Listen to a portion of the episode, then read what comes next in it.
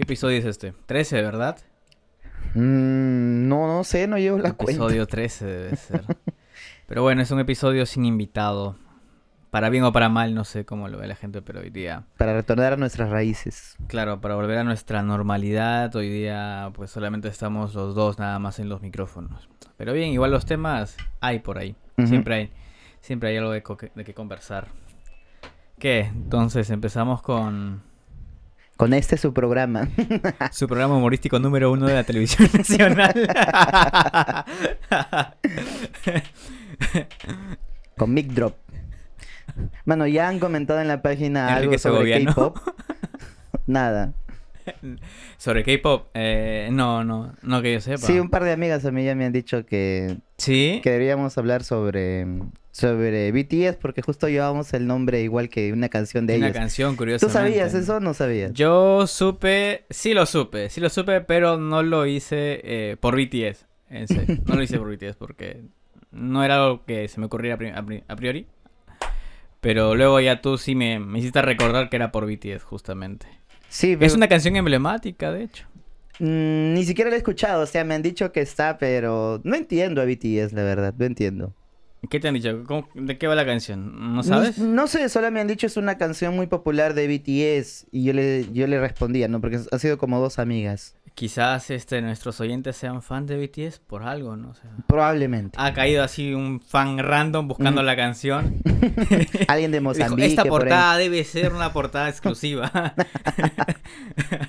debe ser la, la canción con comentarios. Ellos no sé. siempre están sacando así todas las semanas algo, ¿no? Para que a su fandom lo tengan pendiente así con Twitter y toda esa vaina. Claro, siempre, siempre sacan algo y me parece que iba a llegar a su fin porque uno de ellos o varios iban a, a Ahí. alistarse en el ejército, ¿no? Mm. Como pasó con muchas boy bands coreanas. Pero, no sé, pues Dios haga caso a sus plegarias y... No, supongo que viajarán, ¿no? Vendrán para acá a Occidente y, y acá continuarán su carrera. ¿Crees? No, no creo, ¿ah? Porque muchos integrantes de otras bandas sí han hecho sus, sus Voluntariamente. servicios. Sí, sus servicios, sí lo han hecho. o sea. Entonces asumo que es algo que ellos asumen necesario Mm. y van porque sienten esa vocación por estar ahí. Claro, es que Corea del Sur y Corea del Norte todavía ese conflicto está muy latiente. O sea, es como un Perú-Chile, pero al- a la décima. Claro. Entonces sí. eso todavía esa herida está muy abierta y hay mucho patriotismo en la, en la educación. Entonces por ahí este, son influenciados, ¿no? Pero entonces, ¿qué? La gente anda diciendo que tenemos algo que ver con BTS. Quizás sí, sí, no lo, sabrá- lo sabramos en secreto. Claro, No sé, muy inconscientemente yo también quiero hacer un, un, este, un homenaje. un homenaje o cómo se llama, cómo se le llama a ellos, un idol, no son mis idols eso, son mis ¡Hala! idols. Oh, mano, esos manos, ¿cuánto tiempo se pasarán en el spa? Puf, mano. Unas cuatro horas al día, ¿no? Y eso es, imagínate para producirlos antes de un show, Mm. todo, no sé. Ahí creo que debe ser un trabajo muy de de este de maquillaje a lo visual visualex en el cine donde ves que a los manes le ponen capa tras capa tras capa tras capa tras capa y cuidan todos los detalles, absolutamente todo. Pero lo que yo he escuchado, al menos dentro de las que son las armies, es que todo en ellos es natural, supuestamente. ¿Verdad? ¿Qué te han dicho estas chicas? ¿Qué saben? O sea, ¿qué sabes tú de, de ese mundo? ¿Qué te han comentado esas chicas que han dicho que el podcast tiene el nombre peculiar de BTS? Como- Curiosamente. Que yo sé, Sí, sí, sí, porque siempre hablan, ¿no? Ah, este, que bueno, las canciones al menos de BTS que supuestamente son muy profundas ¿En y serio? que cada, sí, cada disco está correlacionado, entonces para entender el, el séptimo tienes que saberte la letra del cuarto, eh, que siempre tratan de tener capas en sus, en sus, en sus canciones, entonces los conciertos, las coreografías, la letra, el estilo de ropa para un disco, todo está relacionado. Es como que una gran propuesta artística que va más allá de la música, entonces tiene que ver con algo más. Entonces, en las fotografías, en los reels, en los promos, mm, todo eso está relacionado, ¿no? Es como una gran campaña publicitaria, pero que se centra en, en- en la música, ¿no? Entonces, para entender a BTS, no solamente tienes que entrar a, a, a YouTube o, o a Spotify y poner su canción, sino tienes que intentar ver todo lo que hay detrás. ¿Es un universo? Algo así. su universo, su metaverso de BTS. Exactamente, sí, sí, sí, sí. que Entonces una es- historia, que una canción habla de lo que pasó en otra y canción. se citan a y sí mismos, así. sí, se citan a sí mismos. Bueno, yo no sé qué tan bueno sería eso, ¿no? Porque, a ver, para un oyente casual que quiere descubrir esa, esa nueva, esa, esa nueva expresión, ala, para, para entender una canción tienes que irte a un disco, a no sé qué, a no sé dónde. Es como verte Evangelion desde cero, ¿no? Claro, de hecho eso también pasa en la gente que lee cómics, ¿no? Los cómics siempre son referencia a historias o a pequeños hechos que pasan en otras historias. Y eso las lleva al lector a profundizar Mm. más en ellos. Creo que de una u otra manera también engancha eso. Y eso creo que hace que sea adictivo para las fans. Claro, claro, claro. Pero personalmente no me atrae, ¿no? No me atrae. Su música no siento que sea innovadora absolutamente para nada. Tú- ellos hacen lo mismo que, que se ha hecho desde el 2000. Sí, sus, sus coreografías son interesantes, pero yo no escucho a, un- a una banda por sus coreografías. Para eso, entonces pongo bailarines profesionales, ¿no? O ballet para, para ver Ah. ese tipo de cosas. Ok. Este. Y sus canciones me parecen. Eso, es, es decir, todo, todo ya lo han hecho. Tú ellos- no le encuentras lo, sub- no, lo no hay nada nuevo debajo del sol en ellos. Puta. No hay nada nuevo. Sus letras que- son poco Te das profundas. cuenta que con estas declaraciones que estás haciendo nos vamos a quedar sin oyentes, tío. ¿Qué va a ser de nosotros? tío? Funados en Twitter. Oye, han fundado a un men, a un actor, al, al de Nocturne, de ¿Cuál? Animales Nocturnos. Claro, a Jake Gyllenhaal. Lo han funado. Por pues, una cantante, una cantante, a- a- hace unas cuantas horas. Ah, sí, en la mañana, en la Pero ¿por qué? ¿Qué pasó? A ver, cuenta. Ha estado con una pareja que es una cantante medio Ya. famosa, creo, no estoy muy seguro. Y esa flaca ha sacado un videoclip. Y en el videoclip lo ha funado, supuestamente porque la, la ha violentado, ¿no? Puta, pero ¿por qué esperan, o sea, por qué esperan hacerlo público? Tío? Esos temas creo que se deberían tocar en privado, pero... Sí, o sí, pero. mm, Está en Para la empezar, venganza, Claro, que- para empezar, ¿tú a quién recuerdas más? ¿A Jake, a Jake Gyllenhaal o a la cantante esta? Claro. O sea, la cantante esta, creo que en un acto de despecho, de venganza, como tú acabas de mencionar, ha sacado todo esto a través de su videoclip. Y aparte, obviamente que ella también se lleva gran promoción de esto. Obvio, obvio, obvio, Claro. ¿no? Es decir, obviamente yo creo que no es la razón principal de ella de colgarse de él. Seguramente que sí tiene sus razones, ¿no? Para, para denunciarlo y demás. Pero la vía más correcta creo que es la judicial, ¿no? Antes Ujú. del que la mediática. Por ejemplo, otro caso es el de... El que hace de Jack Sparrow. Ah, este, Johnny Depp con Ajá, su pareja que Amber al, Heard. al inicio, pues, todo el mundo estaba contra él, ¿no? Y Sí, todo sí, el mundo sí. pensaba que era un depravado, que era una... Lo Ah, último de claro, lo al man último. sí, literalmente lo funaron. Y de hecho Mm. creo que aún sigue un poco vetado porque hace tiempo leí que él pensaba hacer su propia productora. Porque, nadie no le daban chamba Mm. a él, entonces él dijo, mejor Ni yo Burto, ¿no? hago mi, mi productora y pues hago mis proyectos por mi cuenta, ¿no? En vez de esperar a que me llamen. Porque la balanza estaba inclinada al Uh, lado sí, de, la, sí. de la señorita. Y ya cuando todo el asunto se tomó más serio y abandonó las, la- abandonó las redes sociales para entrar a las salas judiciales, se descubrió que todo era una farsa, ¿no? De Y hecho, que, se sigue al contrario, que ella ha sido la que le ha, pues, propinado ciertos ataques físicos y psicológicos a él. Se sigue descubriendo, bueno, se sigue en en investigación. Lo último que supe es que ya han autorizado el que Johnny Depp tenga el acceso al teléfono de Amber Mm. para que puedan, para que Su abogado, mejor. Claro, para que este, esta parte pueda desmentir lo que ella estaba diciendo, ¿no? E incluso llamaron a- a declarar, vi por ahí a Elon Musk, que yo dije que ¿Y qué tiene que este man no estaba en Marte, ¿qué hace por acá? y así, o sea, ya es muy mediático, pues Sí, ya sí, es sí, demasiado mediático. Pero los ot- nosotros todos tenemos nuestra versión de Chollywood, ¿no? Claro, Como Melissa claro. Paredes y el gato Cuba, que, que todos tienen una postura ahora. ¿Tú qué team eres, tío? Yo, yo creo que gato Cuba.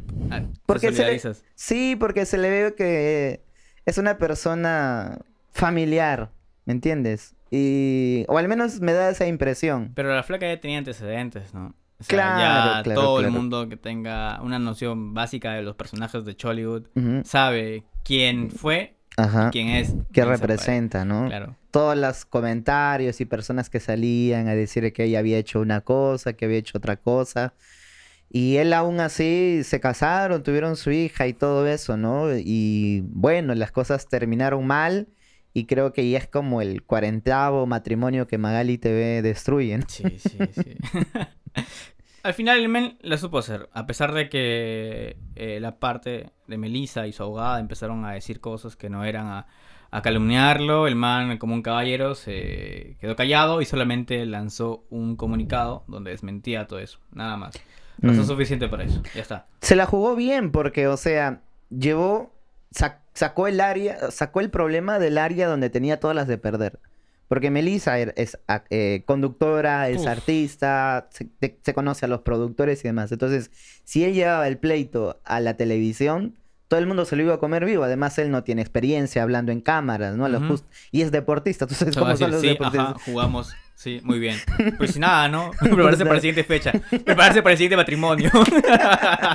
Entonces, fue muy, muy acertado de su parte este, hacerlo todo por lo legal y evitar todo tipo de cámaras, porque él, imagínate que lo entreviste Peluchín, lo destruye en un 2x3. ¿Sabes qué divorcio me dolió más, tío? Y fue televisado. ¿Cuál? El de Lucito Caicho con Lucía de la Cruz, tío. Ah, la mano. Y ves que Lucito Cancho está llorando y Lucía de la Cruz lo consuela y le dices, no llores, no es el fin. Y yo, puta. No lo he visto. No lo he Tienes que verlo, es una joyita, tío. Ah, es en YouTube. Sí, está en YouTube. Va- vamos a promocionar el capítulo de hoy con, con, esa, con ese video. Oye, pero Muy esa relación fue muy tóxica, ¿no? Se Demasiado. peleaba. No, pero se deja tú, la peor para mí fue esta, este triángulo, este mundito donde estaba Susy Díaz, estaba este, ¿cómo se llama el otro pata? El que baila. Andy B. Andy B. ¿Feminismo? ¿Qué? Este- ¿Feminismo? Y, y luego estaba con Lourdes Asín, la Ajá. periodista. yo, ¡Qué mierda! Ala. Pero fueron las mejores épocas de la televisión nacional. Sí, claro, cuando Amor Amor estaba pues recién en, en su boom, ¿no? Yo ya estaba en la universidad, pero ah, igual en la universidad, en la, en la cafetería ponían Amor Amor, así que estaba bastante, bastante enterado. Y así con BTS, entonces, mm, bueno, no sé qué tan chévere es que tengas que tener todo un background para poder entender una sola canción, ¿no? O una de sus, o, un álbum o un concepto que ellos, que ellos tengan. A mí me parece, a mí me parece que lo más conveniente es que dejen Corea del Sur, ¿no? Y que se vengan a vivir acá a Occidente. O tal vez mm, de, en- tal vez el mercado no les permita, quizás. eh, No, ¿cómo que el mercado? Si esos manes son famosos a nivel mundial. O sea, creo que si salen de Corea, lo mucho perderán al público coreano. No sé qué tan grande o qué tan amplio es ese público, pero luego tienen Mm. a todo el mundo, al resto del mundo. Ahora, si salen, pues, ¿qué repercusiones habrán? No estoy seguro. mm. Con ellos, con su familia, no, no lo sé. No, si salen ya no pueden volver tampoco. Claro, un, un asunto importante en este tema y que a veces no es debatido y que yo sí lo he conversado con estas amigas que te digo, es como este, esta industria del K-pop es un es como una esclavitud moderna. Porque a los artistas, primero, que tienen que pasar por una especie de universidad en donde les enseñan a bailar, a cantar, a actuar, a responder a entrevistas por unos 3, 4 años. Entonces están Shit. en una lista de, como en una lista de espera, ¿no? Entonces tú entras a los 16, 15 años y es más, seleccionan también a personas. Por ejemplo, hay cazatalentos que se van a...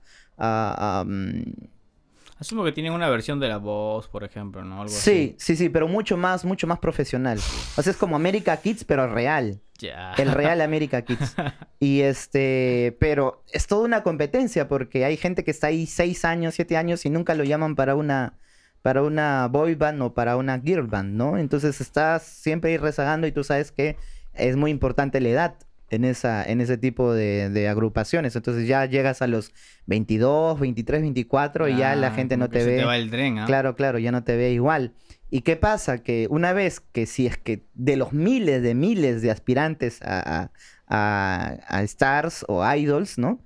Que hay, si te seleccionan, porque ya pues, no sé, bailas, pero increíblemente y tienes una voz inigualable. Y ¿Sí te- bailan bien, tío? Sí bailan bien. Sí bailan bien. Sí bailan bien, Ok. bailan bien.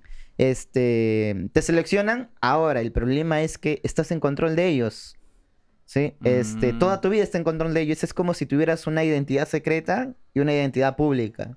Y tu, tu identidad pública es controlado por ellos. Es decir, ellos te dan el papel que tú tienes que Claro, tener. es que si ellos tienen pareja, Mm, pues su imagen la adoración de sus fans se basan en que el man es Disponible. él está soltero. Claro. Entonces, ellas están atrás de ellos por la fantasía que tienen de esa persona. Entonces, sí, justamente hoy el caso de que había dos, dos personas de dos bandas, dos, una de mujeres y una de hombres, que tenían una relación en secreto, pero que no la hacían oficial porque tenían ese temor de perder justamente al séquito de fans que estaban tras de ellos y que los shipeaban, por así decirlo. Claro, claro, claro. Quizás por ahí sí es posible, bien manejado, ¿no? Pero a ver, hay que ser sinceros. Las ARMYs es un grupo de, de adolescentes, ¿no?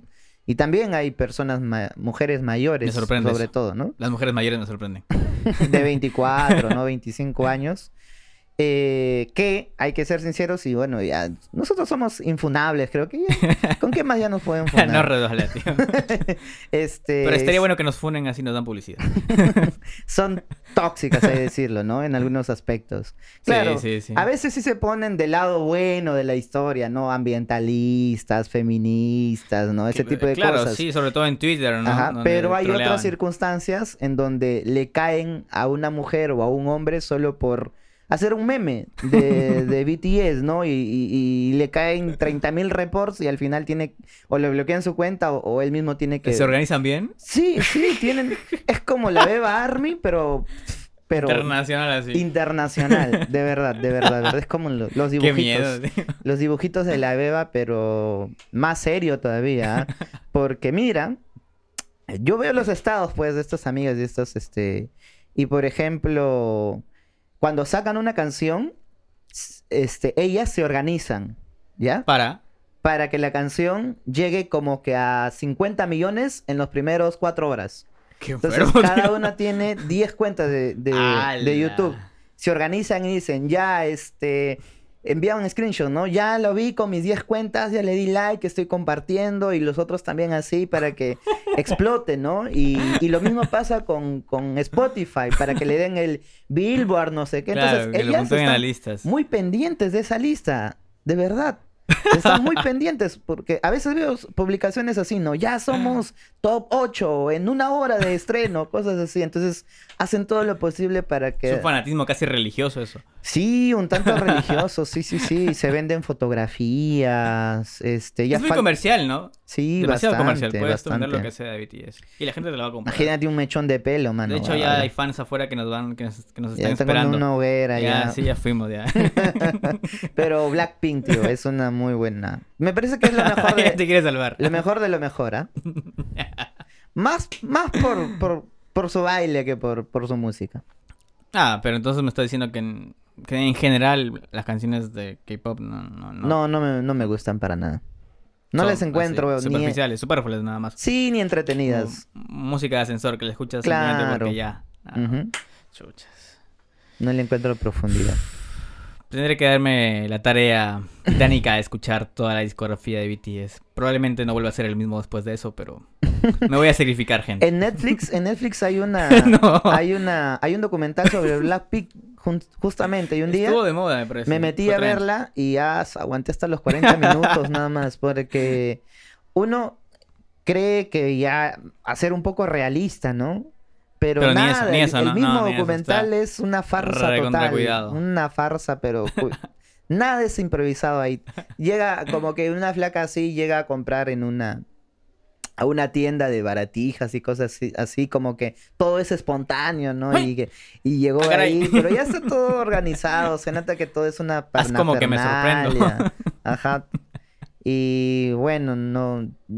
Además, ellas. Al- al- en una parte del documental supuestamente decían que ellas sí eh, componían sus propias canciones.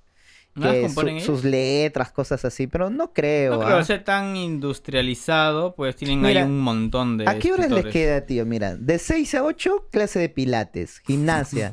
De 8 a 10, tratamiento para la piel con, con no sé qué, con no sé ¿Qué cuánto. De 10 a, con, de 10 a 11, supongamos, ponle un ensayo ya.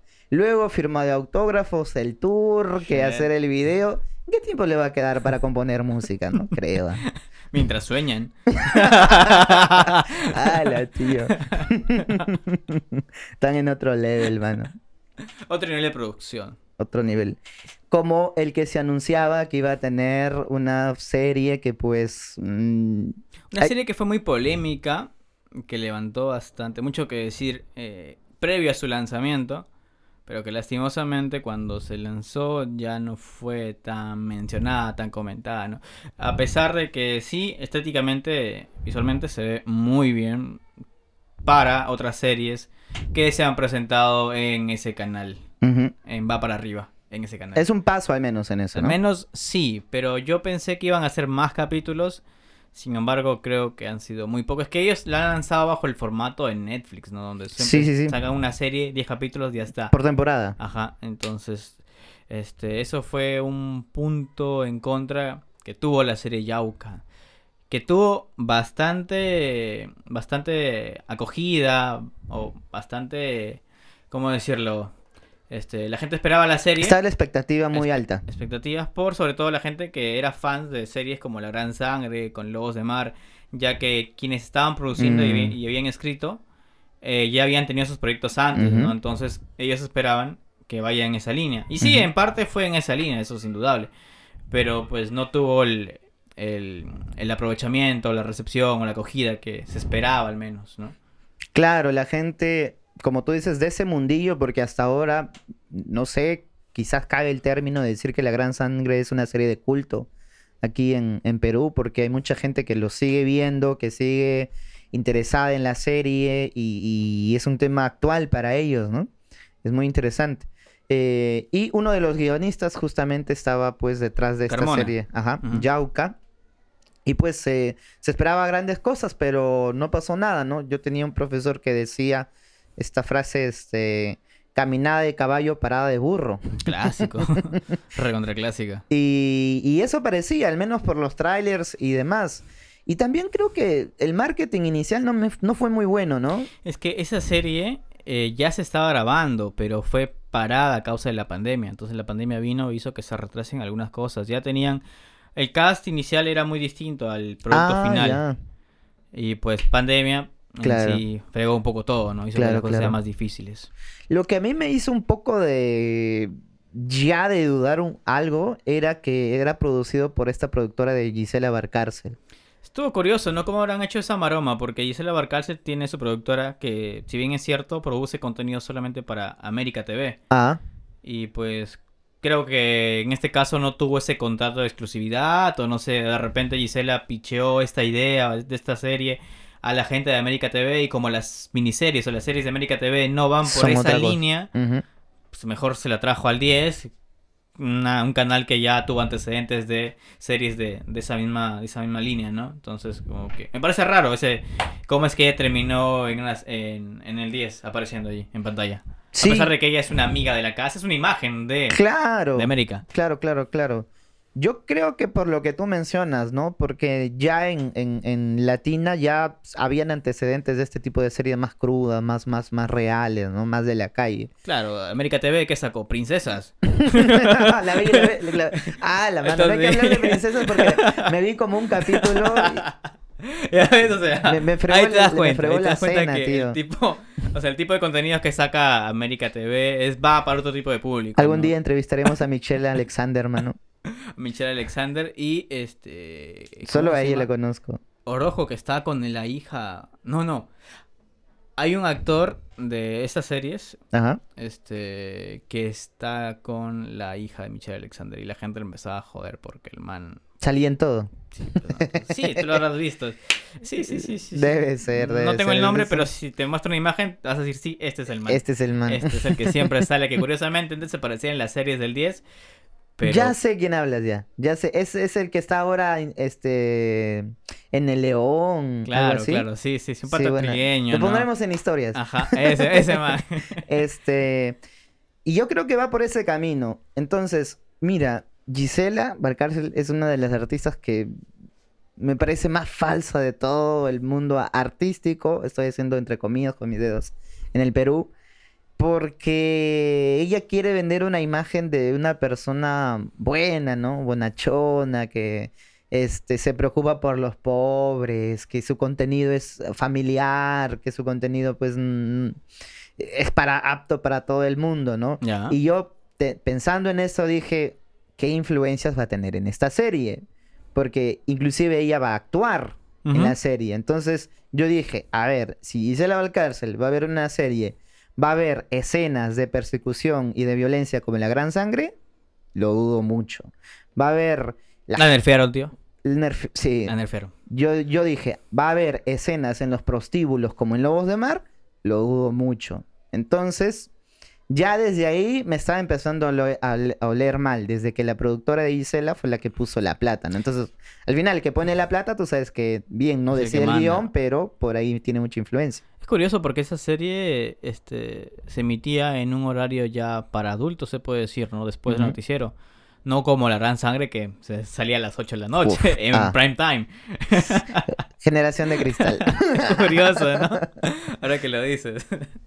Sí, sí, sí. Y entonces, me, me la he visto, este, pero mm, salteándome. Eh, ¿Qué es lo que no te gustó en sí de la serie? Lo que no me gustó. Su guion me parece muy pobre. El último capítulo no, no tiene. No, no, no empatizo con ninguna persona. Con ningún personaje. Ninguna de estas tres historias no me parecen interesantes. No, ninguna de estos tres este, A mí personajes. la mejor actuación me parece la de la Chola Chabuca, tío. Sí, sí, Es sí, sí, sí, sí, sí, sí, sí, Y la sí, peor sí, actuación, estoy entre dos personas. En- La flaca esta que hace de maliante. Ajá, ya, ni, esa ni como sé cómo se llama. Tú la ves y dices, Ah, la mano. Es de Es como- reforzado. Como los, como los, este, como en los eh, 30 cuando los estadounidenses se, se ponían betún en la sí, cara tal cual, para, tal cual, para- ¿no? como que no va. Y la otra, en la que me estoy diciendo entre la peor, es justamente el protagonista, pues, ¿no? De este chivolo. Que ya hemos visto que salió en la peli de un cineasta trujillano, de Omar Forero. Mm. Este, entonces, o sea, el chivolo, por sus gestos, sí, te la compro, te la crees, ¿no? Mm. De hecho, en la primera escena donde él sale caminado Ah, tranquilo y ujú. plan, le Claro, quita el- el- la bolsa con droga a la gente, buenísima. Pero cuando él interactúa con otro personaje, como que te descuadra todo y como que no sientes esa química. Mm. Y eso es lo que a mí, eso, en ese aspecto decae ese personaje. Eh, hay, otro, hay otro personaje también que es este, el hermano pescador de la señora. Que estaba Ya. con este, con el personaje de Pietro Civil. Me, me, me pierdo, Lázaro, me pierdo. o sea, la Ah, esposa de Lázaro, Ya, ya, ya. una señora que Ya. le dice China, ya, ella tiene un hermano, sino que es un pescador. Ajá. Ya, pues y este, y este man, bueno, particularmente eh, yo lo he visto en obras de teatro. Entonces, no su es desenvolvimiento. principal tampoco. No, no, pero su desenvolvimiento es muy sobreactuado, muy dramatizado, todo. o sea, Teatral. claro, pues entonces se ve muy distinto a los demás personajes. No es un actor de televisión ento- o de y, y cámara. así hay un montón de, de cositas por ahí como que tú Ujú. le das poniendo el ojo y te das cuenta de que sí, no, sí, no. Incluso... Y creo- Gisela, mano, Gisela vendiendo Claro, Gisela comidita en la haciendo esquina. papas rellenas ¿Y ahí. quién se lo cree? poniéndole- o Ni sea, sí, ella se lo Es cree. imposible, ¿no? Le creo hasta el man que corta las flores ahí. Pero a a ella no, no, no. Tú la ves y dices, no, Y no. supuestamente una de las ideas que estaban vendiendo es que iban a utilizar a mucha gente real del Callao como extras. Es decir, que, Ya. que el- que los extras que estaban ahí no eran actores, sino que eran personas del Callao que vivían por el barrio y que los contactaban, teniendo esta, esta influencia de algunas este, series estadounidenses de policíacas en barrios negros, en donde sí algunos personajes son ex reos, ¿no? O, o- personas que han estado en el mundo de Lampa en Atlanta o en esas ciudades pues fuertes de, de- de Estados, Amer- de Estados Unidos de América, ¿no? Del norte. Pero mm, no se siente, es decir, sí están ahí los extras, pero son mera utilería, ¿no? Están ahí para darle realza al encuadre. Para y no se- rellenar nada más Sí, sí, sí, sí, son un adorno nada más. Sí, es probable que sí, sí. Es probablemente mm, diría que sí, ¿no? Pero me gustó a mí bastante de que, por ejemplo, en la escena, en el segundo capítulo, donde el personaje, el boxeador, Ya. el, el pupilo de Manolo Rojas, Ajá. se está enfrentando a otro man. Y ese otro man sí es un boxeador profesional. Y se ve, pues, justamente le estaba hablando, estaba hablando de esa ¿no? serie, de, de esa escena con un pata que es boxeador acá en Trujillo y me dice, oye, el actor no se cubre bien, no se mueve bien, se descuidó tal. Entonces, pero me dice, sí, yo sé que el otro lo hace bien porque ese man sí es boxeador profesional y, Por la técnica. y pega que tiene. fuerte. Claro, claro. y se claro. nota, se nota. O sea, para alguien que no sabe, probablemente pase desapercibido, pero justamente yo le comenté esa escena a él y él me dijo, ok, a esta escena le falta esto y lo otro, porque él, él está dentro de ese mundito, ¿no? Claro, claro, claro. Imagínate entonces, mm, no sé qué tan... Claro, porque, a ver, uno que no está en el mundo del AMPA o que no está en ese mundo de la delincuencia, eh, si no está escuchando la PNP, Si nos escucha un reo, por favor. no somos. Este, nos parecerá a veces cosas creíbles, ¿no? Pero hay otros asuntos que esa gente que sí está dirá, pero ¿a quién se le ocurrió escribir que esto ocurriría en la vida real? Claro, claro, claro, claro. Sí, sí, eso es totalmente cierto. Entonces, eso, eso recién desde los 2000, creo, en, en series de televisión este, en, en Estados Unidos se está, se está haciendo y se quiso aplicar aquí, pero me parece que no fue una buena... Aplicarlo Una buena acá es muy complicado y sobre todo en esa zona del Callao que es Mm. bastante movida. pues, Sí, se requiere tú. un trabajo mucho más, más, más, más arduo, ¿no? Y bueno, así, no sé si los nos ¿Crees tú que haya segunda temporada de Yauca? Yo creo que no. Ahí muere. Sí, porque para ellos es un producto, ¿no? Y si nadie lo compra, ¿para qué lo van a intentar de nuevo? Hablando de ese tipo de producciones nacionales, ¿qué, qué opinas tú de esta serie peruana que van a hacer en honor a Paolo Guerrero? Donde ha. Ah. Donde para este representar al personaje de Paolo, justamente. Llamaron a. ¿Cómo se llama este actor? No me acuerdo. Es un actor muy, muy conocido, pero no tiene nada que ver en apariencia con Ajá. el personaje de Pablo. Ahora, ten en cuenta de que se hizo una película de Guerrero, el personaje era un niño moreno. Y ahora, si lo presentan para Netflix, el personaje es un pata blancón, de ojos Sí. verdes. Ah, y la quisieron funar a, a Magdiel Lugas, ¿no? Porque ella sale del... de Claro, la ella madre- sale justamente de uno de estos personajes. De la madre de Guerrero. Ajá, y pues y, la, sale... y la pintan eh, descaradamente. ¿no? Es una referencia, tío, al cine de los años 30. Solo para conocedores. Solo para conocedores. Solo para conocedores. Este... mm, hubieran contratado a la Tigresa del Oriente. que Nico Ponce de que ella León. mejor. Nico Ponce de León es el actor. Ujú, ya está, Nico Ponce de. León. Entonces la gente empezó a sacar memes, pues, ¿no? De quién Mm. podría ser tal actor en la vida real, ta, ta. Sí, pero... Pero es muchas de las representaciones que tiene, por ejemplo, Netflix eh, de la gente mexicana en sus películas gringas, ¿no? A los Ujú. mexicanos los representan de X manera, de una forma un tanto como del lado indígena se podría decir. Claro. Mientras que los mexicanos se representan a sí mismos como blancos, altos, coquetones. No sale mucho en televisión, eh, bueno, en su televisión, personajes este Claro, claro, claro. de, ese, de esa línea. Supongo que porque lo exótico siempre llama la atención, ¿no? Sí, sí, se podría decir, ¿no? También estuvo de moda este, el boom de Yalitza Aparicio, ¿no? La- el Sí, sí, sí, personaje este de nada, Roma, ¿no? que incluso salió en portadas de Vogue y todo, Mm. pero cuando la, la contrataron para otro proyecto, este, la gente que de las redes sociales la funaba y eran mexicanos que estaban en contra de, de ella como eh, la imagen del mexicano. Pese a que realmente es la imagen del mexicano, pero Claro. no son mayoría. nos parecería que es la imagen del mexicano, ¿no? Sí, pues entonces a la gente de México justamente no les parecía que ella sea parte de proyectos y que represente esa imagen. No sé, de repente quieren ver este a, a Derbez, ¿no? Ah, Como siempre. Bueno, es que en Latinoamérica tenemos esa, esa cuestión racial que aún no, no superamos. Porque, por ejemplo, en el Perú, no todos somos iguales, mano. O sea, en el Perú hay muchas Claro, naciones, sí, ¿no? sí, sí. Y que haya un actor o algo no va a representar a todo el Perú. Porque, a ver, un actor que tenga rasgos andinos no va a tener nada que ver con la gente que vive en la selva. Exacto. Absolutamente nada no se va a tener, no se va a representar en nada. Es como el presidente Castillo, ¿no? Él dice, yo, yo represento a todo, a toda la, la población minoritaria. Bueno, tam- es Ah, no un mal término, es un mal término, pero él dice minoritarias. Pero Saliendo la- con el sombrero. Pero ¿quién usa Eh, sombrero en, en Madre de Dios? Claro, pues la, la minoría está en la selva. Ajá. Esa es la verdadera minoría. Eso es- sí, Y sí, está casi olvidada todo eso. Sí, desde Sí, que recién se acordaron que había gente, que había, que había vida por había ahí. personas.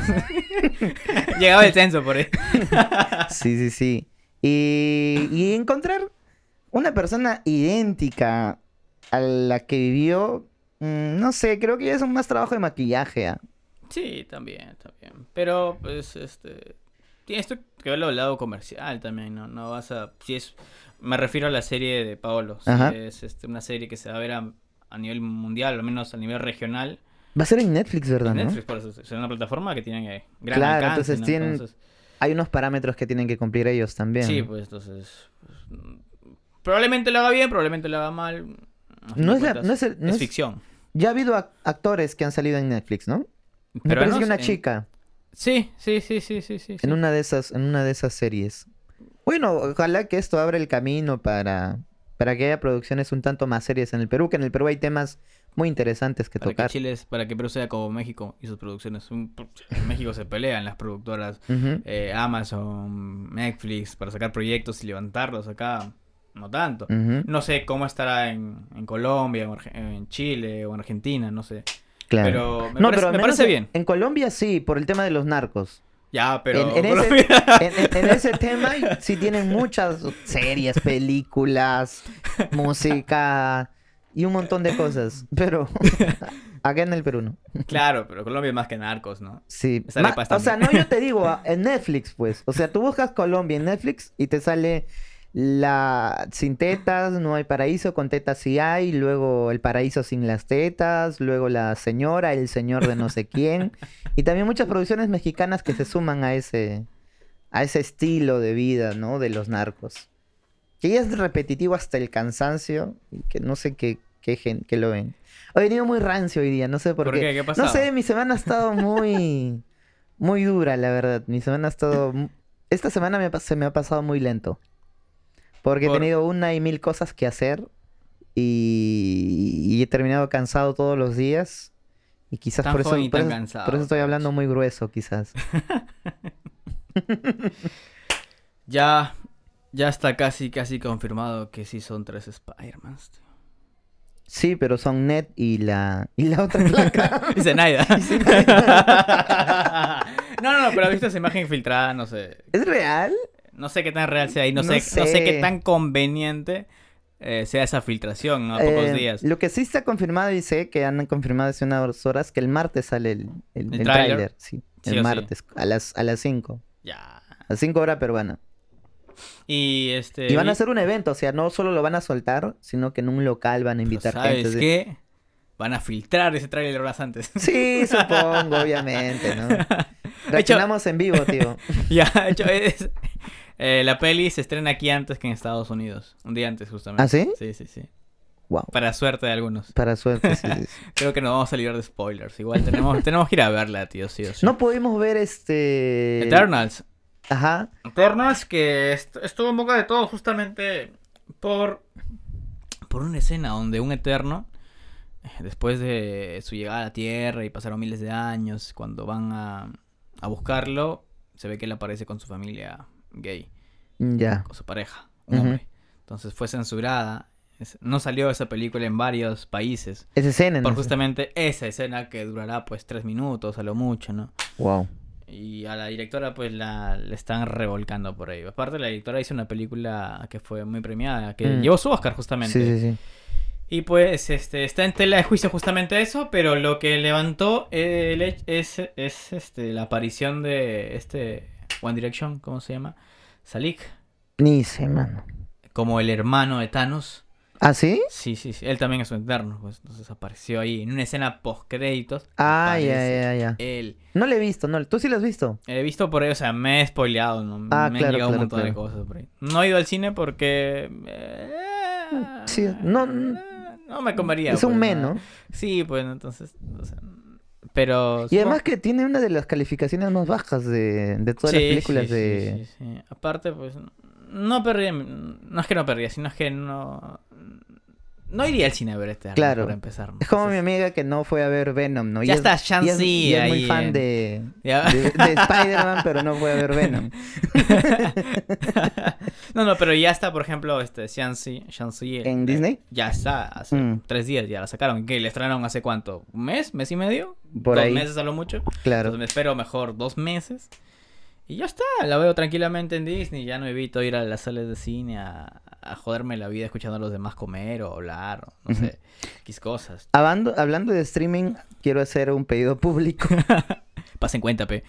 que por favor pasen cuenta de, de Apple TV. Porque estaba, te, conté que estaba viendo Ya están Fundación, en el capítulo 9 de Fundación. pero mm, no la encuentro en Full HD. Oye, pero... Ah, no. No, mi suscripción ya va a vencer. Yo tengo la suscripción de un año, pero no sé cómo Mm. acti- activarla. Tendría que buscarla porque. Cuando El compra... único problema que, que me parece es que solo con dispositivos Apple, ¿no? Exacto. Ese era el problema, ahora que me acuerdo. Me Entonces, acuerdo. ¿para, qué, para, ¿para qué me van a pasar? La gente no le pase. Mejor pásenle una, el- una tablet, un iPad. una MacBook, por favor. Luego lo devuelvo. Acaba, acaba la primera temporada y lo devuelvo. Por la zarita que se las devuelvo. Oye, pero Apple tiene cosas serias que, que, que por ahí son algo interesantes, ¿no? Claro, Un- Apple tiene cosas día, interesantes. mm, Sí, por ejemplo, un- está buena. Ajá, me metí en un grupo de gente que solo ve series de Apple. ¿Ah, sí? Sí, sí, sí. Y no sabía ni los nombres ni qué trataba las series, pero según ellos, son, son, son bien decentes sus series. 10 de 10. Pero a pesar de que Apple no, no sé.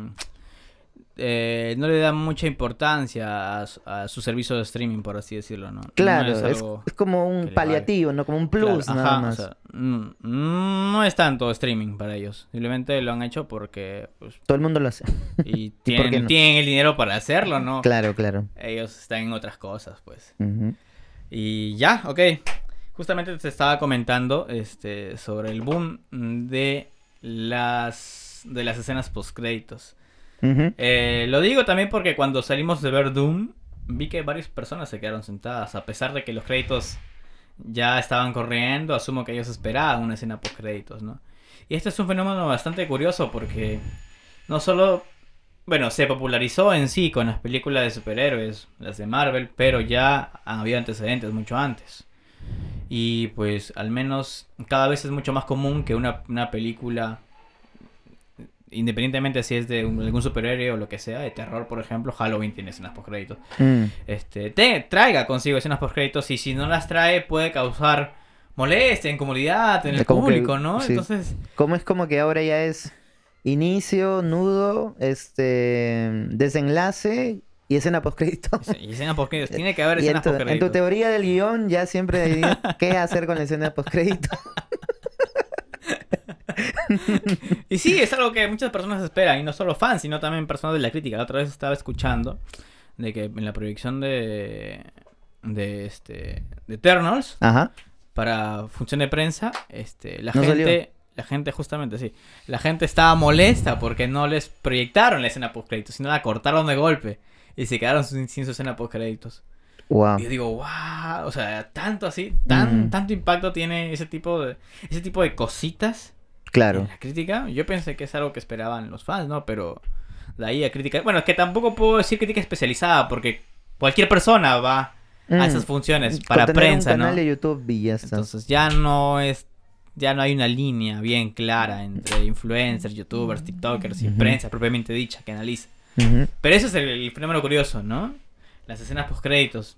Y estuve investigando y justamente eh, yo pensé que era un fenómeno que partía desde, no sé, desde Hulk, de. Bruce Banner, Ajá. de, de Edward Norton, donde al final aparece justamente este Samuel L. Jackson Sí, y sí, habla sí. sobre iniciativa Vengadores. Ahí inicia todo. Sí, pero habían antecedentes ya de escenas post créditos. Y el- todo mundo llega a la conclusión de que la primera escena post créditos fue en una película de los Muppets. Ah, sí. Donde al finalizar, este, aparecen ellos eh, viendo la pantalla en mancha. Y luego uno voltea, el Big Beard voltea Ya. y dice, ¿y ustedes qué hacen aquí? ¿Por qué no se van? Y Ah, rompe con la he visto, pantalla. creo que le he visto, ¿ah? Entonces, ese es el, el primer, eh, el antecedente, el punto de partida, de los 70, más o menos. Ah, entonces no, no le he Entonces, visto. y, entonces, ya es algo que también se, se ha dado incluso con King Kong, ¿no? Donde ya Claro. hay escenitas por ahí que te dicen qué es lo que sigue. E Ujú. e incluso también hasta con Predador, ¿no? Donde vemos que cuando al finalizar, Alien vs Predador, me parece, donde al finalizar, este, eh, lo- el- los, los depredadores llevan a, a su amigo a la nave y vemos que del abdomen sale un, un, este, un Xenomorfo. xenomorfo. Y esa es una escena post créditos también. Entonces ya han habido bastantes antecedentes Claro. de escenas post créditos. Para generar más expectativa y para. Para que pues la gente tenga. Quiera gastar su dinero en otra película. Sí, sí, claro. Aparte, esto. Deja que decir, ¿no? Aparte, una escena post créditos ni siquiera puede ser este sobre el continuará, sino incluso puede rematar un chiste interno dentro de la misma escena, ¿no? claro. De la misma película. Ujú. O algo que quedó vacío, lo pueden rematar. Es como esa escena de los Vengadores donde salen al final comiendo tacos en un restaurante. ¿Sabes, ¿Sabes dónde he visto escenas post créditos? Esta semana me he pegado, no me, o sea, siempre, mi, toda mi vida desde los 14 años, estoy pegado con una película que se llama El diario de Bridget Jones. Me suena, me suena. Es una película romántica, no sé, creo que de los noventas más o menos. Todo bien en casa porque la otra vez me recomendaste que viera la, la trilogía de este Before um, no sé qué. Mm, Sí, es que cada, cada Estás dos muy meses... romántico, No, no, ¿no? no. ¿Qué pasa cada, contigo? Cada dos meses, algo así, veo películas románticas. Porque, no sé, mm, o sea, para salir de, de la monotomía, ¿no? Y ver otro tipo de películas. Pero esta siempre la veo porque me gusta bastante. Mm, los que han visto se darán cuenta que el, el personaje femenino principal de ahí es un personaje real. O sea, es, es una mujer que existe. ¿En O sea, serio? no digo que está basada en hechos reales, Ya. sino que es una mujer que es muy dable que existe en la realidad. Mm, No como en otras películas románticas en donde el personaje femenino y masculino son seres pues desproporcionados de la realidad que vienen en otro ámbito. Sí, sí, Supuestamente son pobres, pero tienen un departamento Claro, gigantesco, claro. todo Ajá. amueblado, ¿no? Y, demás. Pero este sí es un personaje que tú dices, puedo encontrarme esa mujer a la vuelta de la esquina, ¿no? Y eso es lo maravilloso, porque la, la que hace de actriz ahí, este, no acuerdo su nombre eh, porque es muy largo. y es un nombre medio ¿Es raro. conocida? La, Sí. la actriz. Sí, sí. Conocí en este mundo de las películas románticas. Ah, ya. Este hace una muy buena actuación. Y también uno de los personajes masculinos es el men que sale en el discurso del rey. ¿Cuál este? ¿El negrito? Mm, No, no, no, el rey. No me acuerdo. Ya, este. Y, y vi, y justamente cuando. No al final de los, de los créditos, pero sí en medio de los créditos, sale eh, uno de los personajes que te enseñan escenas de cómo es su vida después de, la, de lo que terminó en la película, ¿no? Y sí remata ciertos chistes que quedan pendientes en, en la película. Pero esto, ¿sabes también dónde lo he visto? En películas de Adam Sandler, por ejemplo. También. O en películas de comedia, ¿no? Sí, en comedia sobre todo. Ujú, Sí, sí, donde dice, y por ejemplo, y este personaje se graduó en la universidad, no sé qué, y ahora vive así. Ajá. que es bastante, bastante gracioso. sí, sí. Entonces, las escenas post créditos no necesariamente tienen que ver con que te deja la apertura para otra secuela, ¿no? Sino puede ser utilizado creativamente para otras cosas que, que Claro, son más eh. interesantes que eso, ¿no? Es que generalmente, bueno, eh, las escenas post créditos que estamos acostumbrados a ver es porque es- se da en una película que es, forma parte de un universo, ¿no? Entonces, Claro. obviamente, tiene que dar una continuidad a lo que vendrá después para que el espectador se enganche y vaya a las salas de cine. Porque si es una película X, independiente que no tiene ninguna conexión con otra película, pues simplemente la usa para rematar algo o para dejar al- o para este eh, solucionar algo inconcluso que quedó en la, Mm. en la película y ya está. Esta semana he empezado a ver Convoy Bebop. Ah, Y- ya te estás sí, sí. preparando para lo que sale en Sí, Netflix, sí. ¿verdad? ¿Viste el tráiler? Sí, me gustó, me gustó, me gustó, me gustó, me gustó. Lo bueno. primero que tengo que decir de Convoy Bebop, ya voy por el capítulo 14, es que creo que es uno de los mejores soundtracks que hay en el anime, en toda la historia del anime. Sí, sí, sí. y justamente es esa serie, como muchas Pero, series ¿le ¿Tienes animadas, fe a todas las, a las adaptaciones de Netflix? creo que esta sí. Partiendo del hecho de que Dead Note fue una Fue- cagada. o sea, lo digo por eso, ¿no? Porque Ajá. hay antecedentes. Entonces, ¿estás seguro? No sé, es que quiero, quiero creer que sí, mano, La la, verdad. La fe, la fe. La fe. Y como en muchas este, animaciones, por ejemplo en Pokémon y ese tipo de cosas, siempre te salía como un adelanto, ¿no? Ajá. Y, y también sale en eso, pero al final de los créditos, justamente. Y algo interesante de eso es que no te cuentan lo que viene, sino sale un personaje hablando sobre su vida, pero que está relacionado con escenas del siguiente capítulo. Ah, qué chévere. Entonces es el personaje hablando sobre cosas que pasó en ese capítulo o cosas de su pasado, pero que más o menos están relacionados con lo que viene al futuro, ¿no? Y me pareció una buen- justo una buena vuelta de tuerca de lo que se puede usar Está como escenas por- ¿eh? de tuerca. Está buenísimo. De Sí, sí, hecho, sí. Aquí también en este podcast hay escenas post-crédito. comiendo. Obviamente. Comiendo. Solo para los patrons. Solo para los o patrons. para los OnlyFans. Y así, mano, Sí, sí. ¿Tú qué opinas? creo que ¿Ya le podemos ir dando punto y final? ¿O tienes alguna otra cosilla por ahí que decir? No simplemente re- Run Run ya llegó, tío. Ya, ¿no? ya le trajeron pollito a Run Run, ¿verdad? Ya me acordé. Oh, verdad, mano, todo ese tema. ¿Tú qué opinas? ¿Está bien en el zoológico o que lo, lo liberen? ¿Y dónde lo van a liberar? Supuestamente, ¿A dónde? supuestamente que... ¿De qué hábitat será? Pues lo que yo escuché en las noticias es que no lo podían llevar Oye, a ¿cómo otro tú lugar. puedes confundir a un perro con un zorro. O sea, ¿en qué cabeza cabe eso? ¿En qué? ¿Es un siberiano? Un Pero de cachorro, Pero sí, sí se nota, las opiniones sí, son ¿no? distintas. La cola, ¿no? Las orejas también, el hocico. Claro. Es que a veces, te- a veces tienes tus, tus momentos Su perro de- vietnamita. tus perros de- Tienes tus mo- momentos de tonto, supongo. y además te das cuenta a medida que va creciendo, ¿no? Entonces, ya hay que ser bien ilusos. Pero salió al- saltó a la fama, ¿no? Eh, fue una buena cortina de humo, como dice la gente por ahí. Bueno, que Todos los medios estaban En el Perú las cortinas hicimos es en solas. A, la- a lo que sea, pra, todas las cámaras Sí, sí, sí. voltean. Porque nuestra sociedad está tan devastada que el la mínimo ápice pues, de entretenimiento y de esperanza eh, lo consumimos, ¿no? Y estamos ahí como drogadictos. Este, que, Pero buen material que Ron salió. Ron estaba durmiendo en no sé qué, que, que, se, que se puso a jugar con sus amigos. Que el zorro y el sabueso. Que le habían tirado dardos tranquilizantes y Ah, no le hacían nada. Imagínate, mano, estudiar tus cinco añazos de, de ciencias de la comunicación para que te manden a grabar a un zorrito durmiendo en un techo. Lo siento, gente. Allá te voy. Yo sí lo voy a atrapar, tío. Pero durmiendo. durmiendo lo voy a capturar.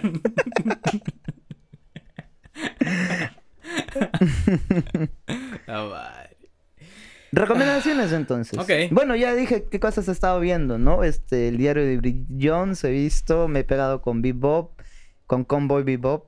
Este, muy buen anime, mano, muy bueno. O sea, una cosa es que te digan que es bueno y otra cosa es que tú lo veas, ¿no? Las peleas evidentemente no son pues este como Baki o como las peleas actuales en Boruto que tienen una tecnología en 3D y cosas así, ¿no? Pero los personajes son muy profundos y tiene un no sé qué que te hace... El soundtrack también ayuda bastante, que te hace sentir como que estás viendo algo especial, ¿sí? Chucha. Este... Eso, en cuanto a música, mm, no estoy escuchando cosas novedosas, por así decirlo. Como ya te dije, estoy escuchando un poco de, de punk estos, estos días. Oye, yo Rancid pienso- he escuchado esta semana. Chévere. Yo pienso ir a, a los 20 años de DC Punk que va a ser en Lima en diciembre. En diciembre. Va a estar DC Punk, 6 voltios y otras bandas más, pero más a ir por esos 20 años, ¿no? Yo recuerdo que hace años me topé con un concierto de ellos cuando se hacía justamente Rock al Parque. Entonces ellos ¿En habían... Lima? En Lima, pues, entonces habían celebrado ahí sus 10 años. Y ya pasaron 20 años. ¡A la mano! Ya la, la, la adultez intermedia nos respira aquí en la nuca, mano. Entonces, ¿en, qué, ¿En qué momento pasó esto? Así que eh, voy a ir, voy a ir, voy a ir allá. ¿Qué fechas, ah? Bastante Es el interesante. 11 de diciembre, justamente. Quizás por ahí podemos grabar un- unos vlogs para la Podemos gente. bloguear allá, ¿no? Para nuestros fans en Lima. Voy a ir a cazar, voy a ir a libre, a liberar a Run Run por si acaso. Y si no puedo liberarlo, voy a llevar un pollo a la brasa. Ya está. O si no, lo doy en mi mano. Va a venir el Mató también. ¿Sí? Sí, va a venir el Mató ¿Cuándo? para el 2022. Ah, bacán, bacán, bacán. Sí, de hecho, yo sé, ya poco a poco estamos en la normalidad. Regresando, ¿no? Básicamente, ¿no? Pero lo que me dolió fue cuando vino este la polla, mano, y no pude ir. Uh, la polla se vendió en un día las entradas y estaban a 300 lucas, pero se vendió al toque. Muy pan quizá va a pagar 300 lucas. Sí, obviamente que son los punkies que ahora Que tienen ya trabajo, tienen plata, trabajo ¿no? de oficina, pues. Que ya dijeron, puta, no voy a ser punky toda la vida. Pero por ahí tienen su Pero- tatuaje, de, ¿no? claro, que lo tienen así, son punkies de closet, ¿no? Debajo de la man- de la camisa manga larga Hay lo muchos, tienen por hay ahí. muchos. Sí, Ujú. Te conté. Pero Evaristo no, Evaristo se mantiene todavía. Eh, es hasta la muerte, tío. Uh, eso es... Pero no hay Sí. tanto, porque él en una entrevista comentó que a pesar de que a él no le gusta eh, tanto la tecnología, a su hijo le compraba un PlayStation 4. Mm, Y era una entrevista de hace cuatro años, entonces... Como Claro, que Panky claro. Panky, no sé, ah, igual, Ajá. quieras o no, siempre terminas cayendo, ¿no? Sí, obviamente. Como el personaje este de... Hay una banda narcopunk que se llama Sin Dios, que donde ahora el personaje es un diputado español. Y ya, entonces el man antes, cuando, era, cuando estaba en su época de rebeldía, estaba en contra de todos y al final se terminó postulando otra vez. Puta, ya. Justo como el final de, de una película que vi, que ya la recomendé hace varias semanas, de An... De At- No, no sé qué, no, no recuerdo muy bien. La hace como unos 3, 4 episodios la recomendé. La vi con Raí, que nos acompañó también hace unos cuantos De episodios. hecho, él iba a estar hoy día acá. Él iba a estar, pero estaba. por asuntos que de mi semana que he estado muy apretado no hemos podido coordinar bien. Es una Y cuestión de agenda. En esa, en esa película, trata, este, ya expliqué de tra- qué trata, pero son dos maleantes que al final de la película terminan siendo diputados de Rusia. Y uno de los personajes que pues, es un drogadicto termina viendo a la ventana en el palacio de, de gobierno de Rusia y dice... Los tiempos se han vuelto duros. qué dura se ha vuelto, no, qué dura se ha vuelto la vida. es. Qué dura la Qué vida. dura se ha vuelto la vida. Mierda. Y con eso cerramos. ¿Cómo se creo. podemos cerrar, tío? Qué dura es la vida. Qué dura se ha vuelto la vida. Juro. Ya no es como antes.